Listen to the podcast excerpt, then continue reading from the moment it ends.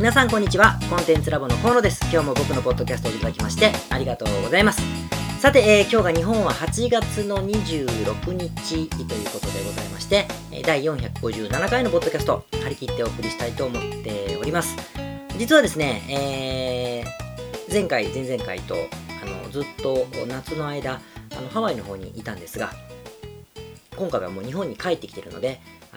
自分の地元で、えー、収録してお届け、えー、しております。でもちょっと最終日にね、向こうでもいろいろバタバタございましてですね、えー、その話はちょっと後でしたいと思いますが、あということで、え日本のものすごく蒸し暑い、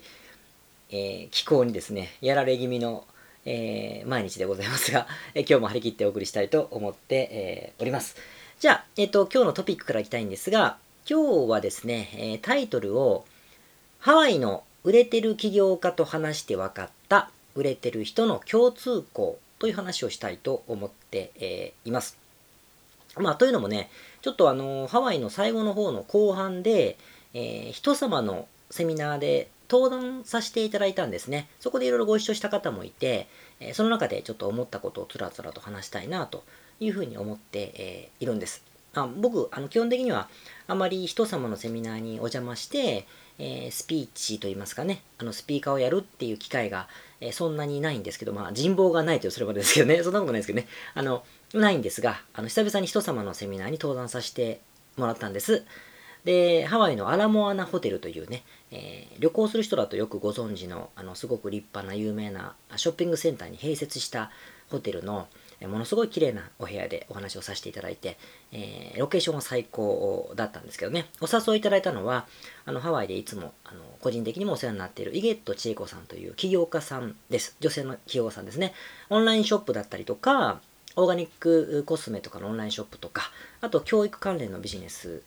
も立ち上げられていたりとか、まあ、書籍も一冊出されているし、移住とかアメリカの会社設立のサービスもなさっている、まあ、幅広い、え商売なさっている方なんですよね。その千恵子さんが、えハワイ輸入セミナーという結構ネットビジネス寄りのあの企画をなさいましてですね、えー、そこでお話をしたんです。で中身は別にセミナーだけじゃなくてね、ハワイに住むという目的の方ってすごく多いので、ハワイに住んでる人だけのというよりも、どちらかというと日本の方がハワイに行って受講するってスタイルだったので、いつも僕がやってるセミナーとは逆のパターンだったんですよね。で、ハワイに、ってことは住みたい人が多いから、まあ、貿易ビザだったりとか、投資家ビザっていうのがハワイにあるんですけどね、ハワイじゃないアメリカにあるんですが、とにかく住むためにはビザがいるじゃないですか。だからビザを、えー、商売を通じてどうやって取得するかという具体的な話も当然あるし、あと現地で、あのー、ローカルの物産展みたいなのがあったんですけど、それに行ってですね、通訳をつけて、まあ、視察をしたりとか、実際仕入れたい人は仕入れ交渉とかまでやってできますよみたいなあ企画だったわけですよ。で、その中でも座学のメインになるのは、やはり売れるネットショップを作るにはどうするかということが中心だったので、その部分であの僕は話を一部したわけなんですね。で、参加者の方は、ハワイの方もいました。あの、店舗の、サロンとかの店舗を経営されている方だったりとか、日本で会社を経営されている方とか、ま、中には今は会社員だけど、いつもいつもハワイに来てるから、あの、いつかは、みたいなね、方もいらっしゃってですね。えー、で、でも、不思議と参加者は9割女性だったので、まあ、それは僕のいつものセミナーとあんまり変わらないなという風景でしたね。で、えっと、僕以外にもう一人ですね、男性のハワイの若い起業家の方も、あの、登壇されていて、えー、まあ、ハワイでネットショップなさったりとか、まあ、旅行事業なさったりとかっていう、すごく幅広くなさってるその人も方でね、すっごい面白い人なんですけど、あの、その方も一緒に登壇した3人が、あの、変わる変わる話すようなことだったんですね。で、まあ、それはいいんですけど、それでお話をさせていただいたんですが、っていうよりも、その前後でね、やっぱりミーティングと称して、とか懇親会と称して、こうお話をするじゃないですか。で、もちろん面白い話もいっぱいあったし、ここで言えないこともたくさんありますけれども、やっぱり聞いてるとですね、あの継続して売っていってる方、自らそういうふうに商売をあの広く広げてってね、ビザが取れるってことはすごく、あの、売り上げがないといけませんから、そういうふうにやり続ける方というのには、やっぱ原則があるなというふうに僕が感じたってことなんですよ。でもちろん、あの、紐解いていけば、タイミングが良かったよねとか、運がいいよねとか、うん、ハワイだからさとか、いうのもあるかもしれませんよ。あるんでしょうけれども、でもやっぱり前提として、えー、やっぱ共通するなというところがね、2つありました。でそれをちょっとあの話したいと今日は思っていて、1つ目の答えだけ先に言いますとね、これは、あのー、もう何回もこのポッドキャストも言ってますから飽きてる人もいるかもしれませんけど、1つ目は先に言います。それは、やっぱ売れてるものを売っているっていうことに尽きるなということです。で、売れてるものを売ってるってどういうことかっていうのをイメージを湧いてもらえるために、あのご本人たちがやってる商売じゃないけれども、例を出してみたいと思っていて、まあ、僕ももう立派な中年ですね。そろそろもうおじいちゃんになるんじゃないかっていうぐらいね、中年でございますが、で、えー、そうするとね、運動不足がたたるとメタボな体型に油断するとなるわけですよ。みたいな人を例にしましょうか。メタボ気味なおじさんを例に挙げると、例えばメタボ気味なあ A さんがいたとしましょう。で、その人はメタボ気味だから、えー、ダイエットしなければならないと思って、えー、いたとします。で、一番その中でも有効な方法は、ランニングと適度な食事制限だということが分かって、有酸素運動と適度な食事制限だというふうに思い立って、だからランニングシューズをまずは買おうと思ったわけですね。いろいろ調べると靴が大事だということで。でその中でも特にアシックスのなんちゃらというモデルがあ気になっていますと。しましょうか。で、まあ、コルテカでも何でもいいんですけど、気になってるとしましょう。で、こういう人に対してですよ、あの、何をすると売れるかというと、そのアシックスの、そのホニャララというモデルを売ることが一番売れるじゃないですか。まあ、こういうことなんですよ。わかります？言ってる意味。で、アシックスの〇〇というモデルを気になってるってことは、アシックスの〇〇というモデルは、彼が A さんが気になるぐらいだから、広く売れているという情報があるわけで、だからこそご本人も欲しくなってるから、やっぱりアシックスの〇〇というモデルをこの人に売るのが一番売れるということであって、これが売れるものを売る、売れているものを売るという意味なんですよね。だから、あの極端なことを言えば、どんなランニングランニングと食事制限が大事だと思ってる人に対して、どんなランニングシューズを買ったらいいかわからないから、このスペインのペケペケというブランドのこのモデルがいいですよという売り方をすることは決してないってことなんですね。このコントラスト分かりますでしょうか？だから、あの、お客さんの結局これって思考の、まあ、ステージの問題なんですけど、前も言いましたかね、結構前にも言ったと思うんですけど、3つあるんです、ステップが。1つは、問題は分かってると。自分の問題が分かっていて、問題点を認識していて、解決策をも決め、分かってるという人。問題点は分かっていて、解決策も分かってる人。つまり、メタボでダイエットをしなくちゃいけないということが分かっていて、なおかつそのためにはランニングと有酸素運動をする必要があって、しかもランニングシューズはアシックスを買う買う買うことが解決策であるということを決めている人ってことですね。で、問題点は分かってるけれども、解決策までは分かってない人がいるんです。メタボで、えー、あって、えーえー、ダイエットが必要であることは分かってるけれども、解決策としてランニングという酸素運動とこまでは行ってない人とかね、いう人ですね。で、3つ目は、問題そのものに気づいてない。メタボ、俺メタボなの？みたいな。でも、ダメなのかな？みたいな感じの人ですね。そういう人もいるわけですよ。この3つの思考回路があって、その中でもやっぱり、あの問題点が分かっていて解決策も導けている人というのが一番売るのが楽であってこういう人に物を売る行為のことこのこの人に解決策そのものを売ることが売れてるものを売るというふうに今僕は呼んでいるんですね。だから決して今僕はあのアディダスのあ違うや。何でアシックスか。アシックスのホニャララモデルを売るって意味だって言ったから、ブランドってイメージが湧くかもしれないけど、その商品のブランドを決めてる人にブランドを転売せよなんてことを言ってるわけじゃなくてね。なくて、それでももちろん売れてるものを売るってことになるんだけど、そうではなくて、あくまで解決策を導けている人に対して、その解決策そのものを売る方が楽だってことだから、例えば、メタボな C さんがいたとして、それはダイエットしなければいけないことは分かっていると。だけど、ランニングというサース運動じゃなくて、流行りのね、ライズアップみたいな、スパルタの、えー、コミットミコミット系のですね、ジムに通うということが解決策であると導いているとしたら、この人には決してライズアップさんではなくて独自のダイエットスタジオとか、えー、オンラインのパーソナルトレーニングのマンツーマンのプログラムが提示できれば売れるものを売るということになるということなんですよね。なのでこれが共通項の一つ目です。で逆にこれを外すとですね僕はまあコンサル担当してますので、えー、経験がすごくたくさんありますけれどもこの辺を外すとすごい外すんですよねやっぱね外す。あのまあ、誤解がある外すって意味は別に失敗するとかね二度と儲からないっていうことを言いたいわけじゃなくてやっぱ比較的楽に儲けたいと思っている人にとってはその人の常識から外れた顧客獲得コストがかかったりとか時間がすごくかかるということになって心が折れるんですよ。だから分かっててやるんだったらいいんですよ。分かってていやいや違うと。メタボな人がダイエットが必要だと思ってる人にはこういうなんかねうんまあ瞑想したら痩せるんだみたいなプログラムを作ったとしましょうか。痩せないと思うけど。それを売るということになると売れるものを売るってことじゃないから解決策を売るわけじゃないのでね。解決策が分かってない人に解決策を提示するという言い方になるからそれはやっぱり顧客獲得コストが例えばアシックスのペケペケってモデルを売るには顧客獲得コストがわずか500円で1つ売れるかもしれない。広告費が500円で済むかもしれないけどその謎の瞑想を売るんであれば2万円ぐらいかかるとか6万円かかるとかってことになる。もしくは広告使わないなら認知させていくためには2年かかるとかね。1年以上かかるとってことになるよねって話をしているわけですよ。でこれがまず1つ目です。この共通して、えー、まあご一緒させてもらったお二人ともそれをやっぱやって売れる売れるものを売ってるなと。売れてるものを売ってるなということになるわけですよ。でもう一個あります。もう一個の方も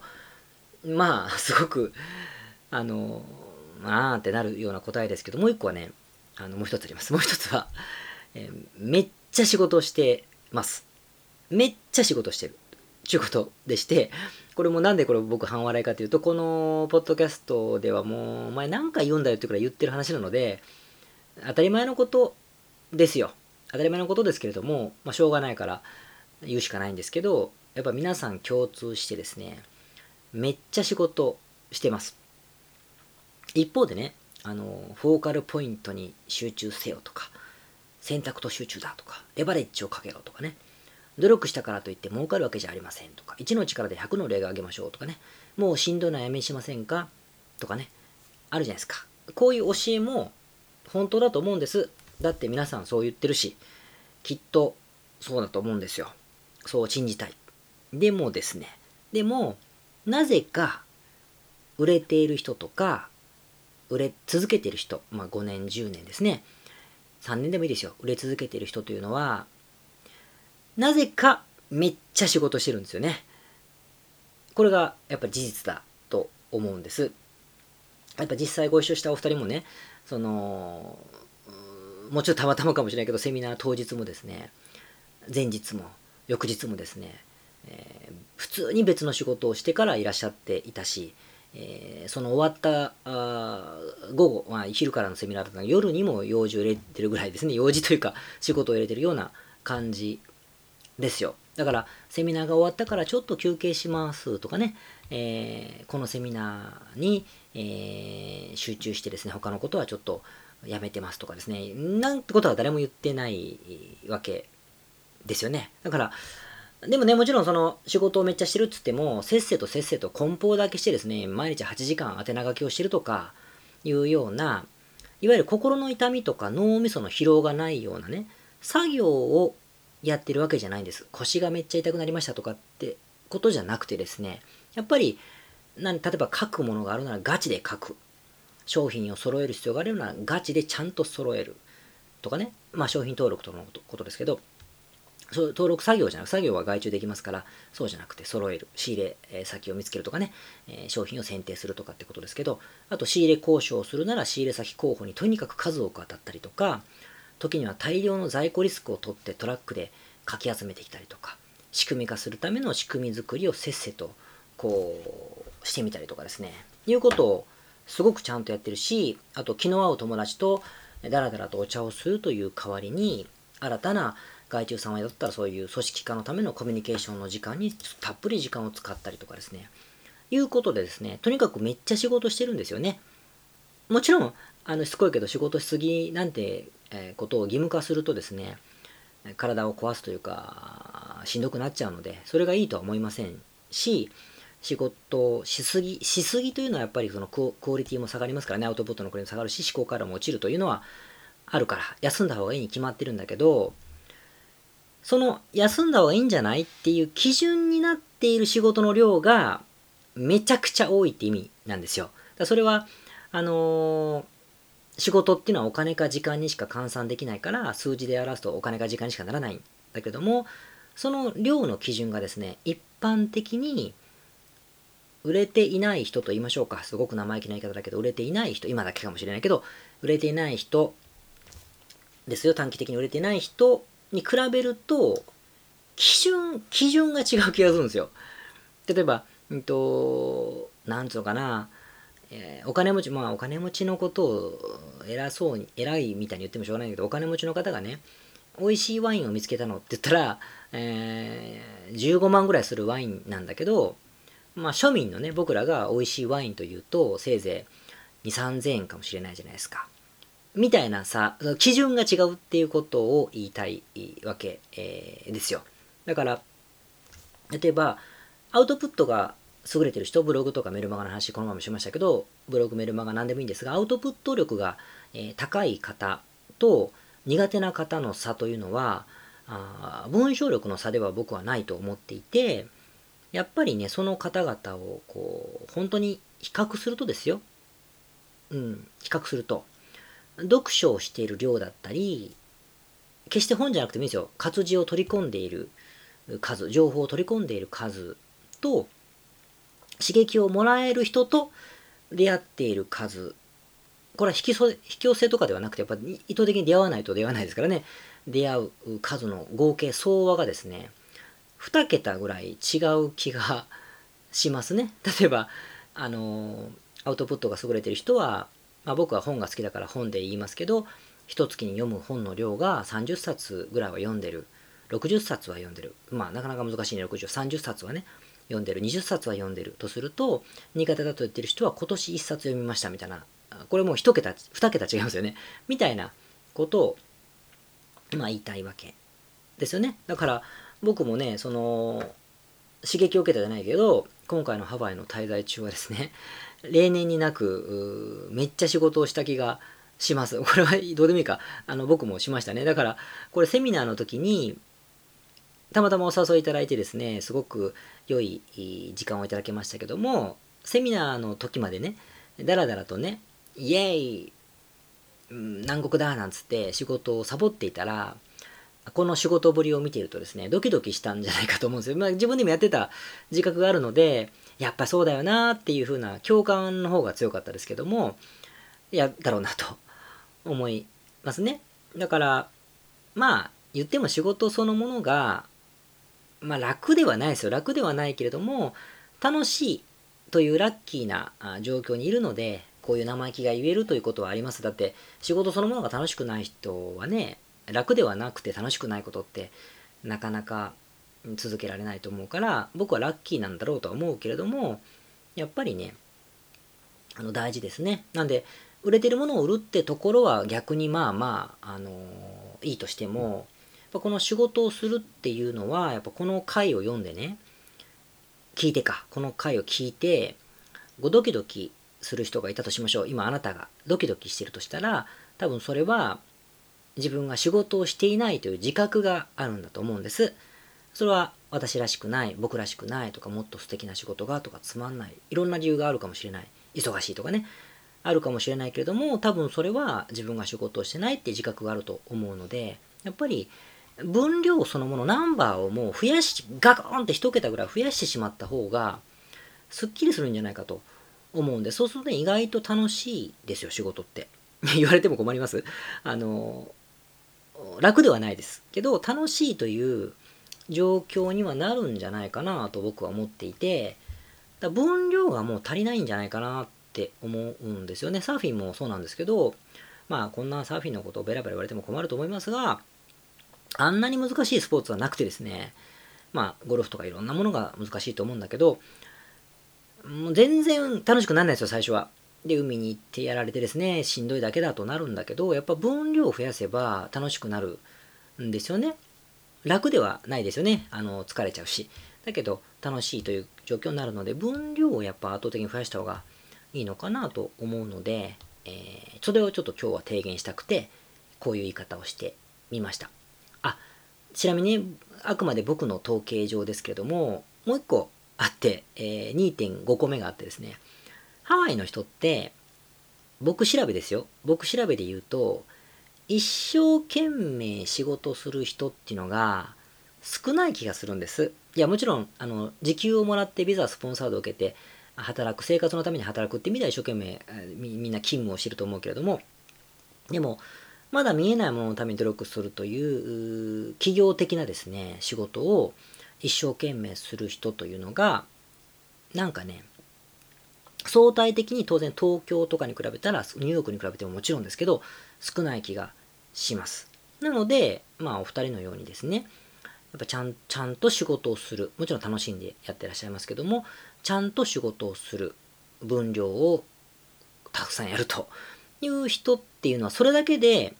成功率が上がるという側面も、やっぱりあるんじゃないかなというふうには思いましたね。だからそういうエリアって僕はいろんな国の方と付き合うので、あの分かるところってあるんですけど、そういうエリア他にもあるんです。今、語弊があるから言いませんけど、あるんですよ。だからそこのエリアにいる人って逆に言うと、むっちゃチャンスじゃないかなと思ったりもするので、ぜひ、まあ、楽ではない楽しいレベルに仕事を持っていってもらうためには、ナンバー、分量を増やすというのがいいのかな？その分量の代わり、時間の代わりだったらもう金しかないですけどね、お金を増やしてもいいですけど、いうふうになさると、まあ面白いんじゃないかなというのが今日のお話でございました。こんなとこなんですけども、あとはちょっと後半は僕のちょっとざれ言と言いますか、雑談をしたいと思ってるんですが、今日はね、ちょっとね、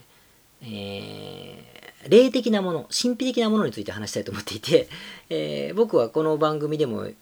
話したことないですけれども、なんていうのかな、霊的なもの？っていうのは、ほぼ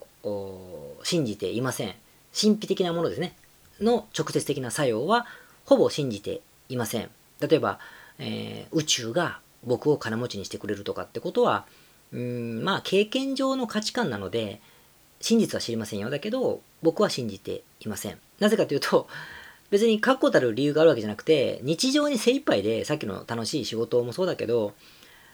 宇宙とかね、神秘とかに思いを巡らすほど僕の手が長くないんですよ。だから手が届かないっていうのが正直なところなんですよね。なんだけど、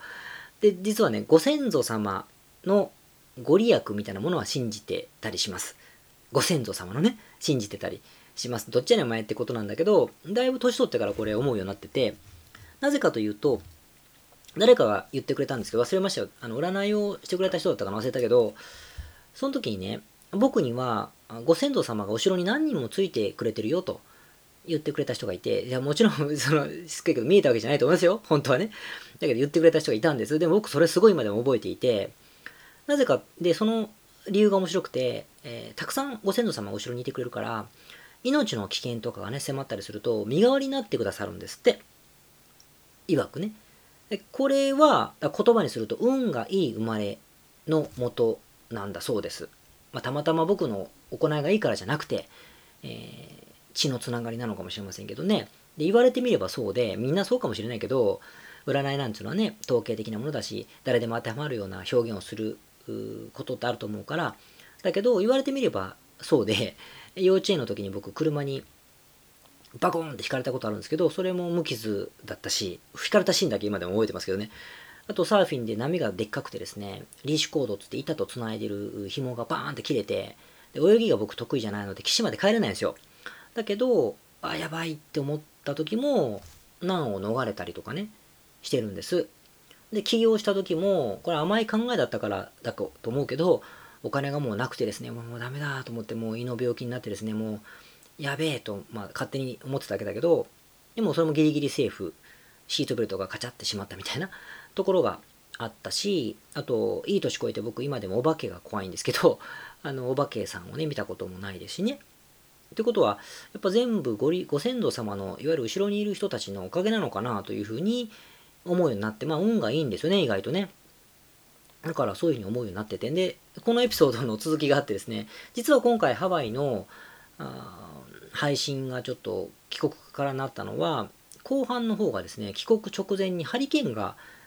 来たんですハワイに。で僕究極の雨男なんですよ。先日のスペインに春行った時も大嵐が来てですねサンセバチチャンの街が海沿いの街だけども大嵐でずっともう嵐だったし飛行機も飛ばなくてですね翌日に持ち越しになったりとかですね。あと子供を連れて初めて行ったお金を貯めてね初めて行った海外のグアム旅行もですね嵐でねなんかカテゴリーなんとかまあなんとかレベルなんとかって言われて外に出れなくてプールも閉鎖でホテル外出禁止で終わっちゃったこともあるしあと今回もお呼ばれしたね素敵なバーベキューも2回とも雨でしたしねだからすごい雨男なんです。んで、今回もハリハリケーンをね、えー、上陸なんてハワイほとんどないらしいですから、よっぽどだなと思いながら、まあ、幸い飛行機はあの飛んだんんですよね。で、これもね、結局、サンセバスチャンも後半の予定がない時に嵐が来たし、だから楽しめたんですよ、翌日ずれてもね。楽しめたし、グアムの時も、お金貯めてって言ったって、その、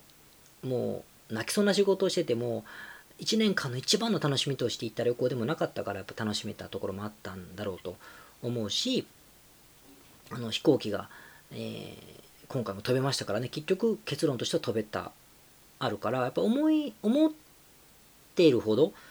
たの思い出になる以上の悪いことって起こってないんですよね。だからまあご先祖様が雨くらいで許してくれてるのかなというふうに勝手に解釈まあしているんですよ。だから意外とね神秘的なことはあの信じないとか言いながら仏壇にはちゃんとお参りもねしてますよ。昔お化けが怖かったから。あのお仏壇も怖かったんでですねお参りなんかできなかったんですけど今は率先してできるようになりましたしねお墓参りとかもやっぱり